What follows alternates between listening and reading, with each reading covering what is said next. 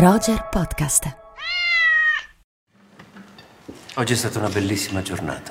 Io sono felice di celebrare con voi la festa dell'Immacolata Concezione. Qualcuno sa dirmi cos'è un dogma?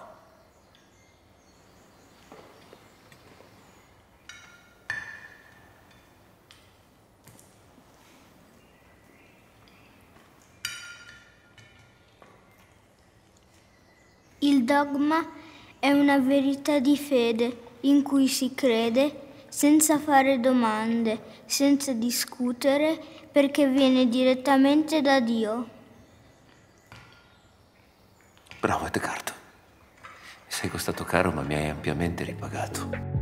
Il nostro film della settimana, anche se usciamo un po' in ritardo rispetto al solito questa volta, è Rapito di Marco Bellocchio, che racconta del rapimento, appunto, del bambino ebreo Edgardo Mortara, avvenuto nel 1858 ad opera dello Stato Pontificio su indicazione del pontefice Pio Nono, perché battezzato segretamente dalla domestica di casa Mortara. Non possumus è la risposta di Pio Nono ai numerosi appelli che chiedono il ritorno di Edgardo alla sua famiglia. Non possiamo. Il battesimo ha fatto di Edgardo un cristiano e quindi deve essere educato come tale, per il dovere morale di preservarlo dallo sprofondo nel limbo di coloro che sono sospesi. Perché raccontare ora, proprio ora, la storia di Mortara e del suo rapimento? Che cosa in questa storia oggi ci riguarda da vicino? Rapito è il 31esimo lungometraggio di Marco Bellocchio, scritto a quattro mani con Susanna Nicchiarelli. È un film universale che va ben al di là della storia che racconta e per questo diventa anche molto attuale. Si muove tra le stanze dello Stato Pontificio proprio nel momento cruciale della sua millenaria storia, cioè poco prima che con l'imminente breccia di Porta Pia il potere temporale del papato si riduca drasticamente. È lì, in quel momento storico, che accade qualcosa che sembra interessare a Bellocchio e Nicchiarelli più di tutto il resto.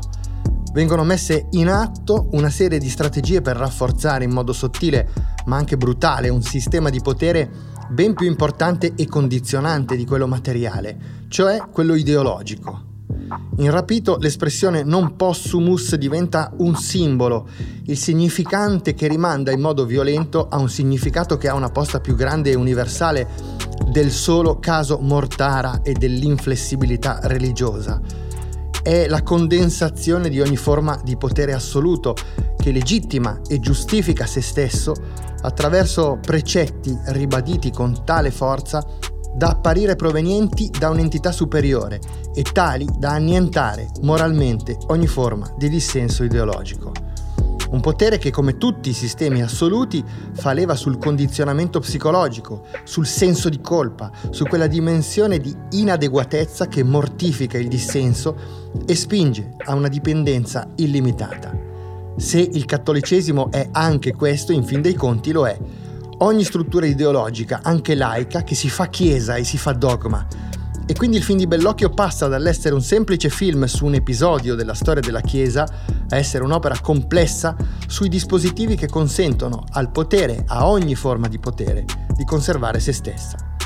Per questo Rapito è un film così plumbeo, un melodramma che tracima nel thriller e addirittura nell'horror in costume, girato da un giovanotto di anni 83 che continua a fare cinema, con più energia di buona parte dei suoi colleghi più giovani.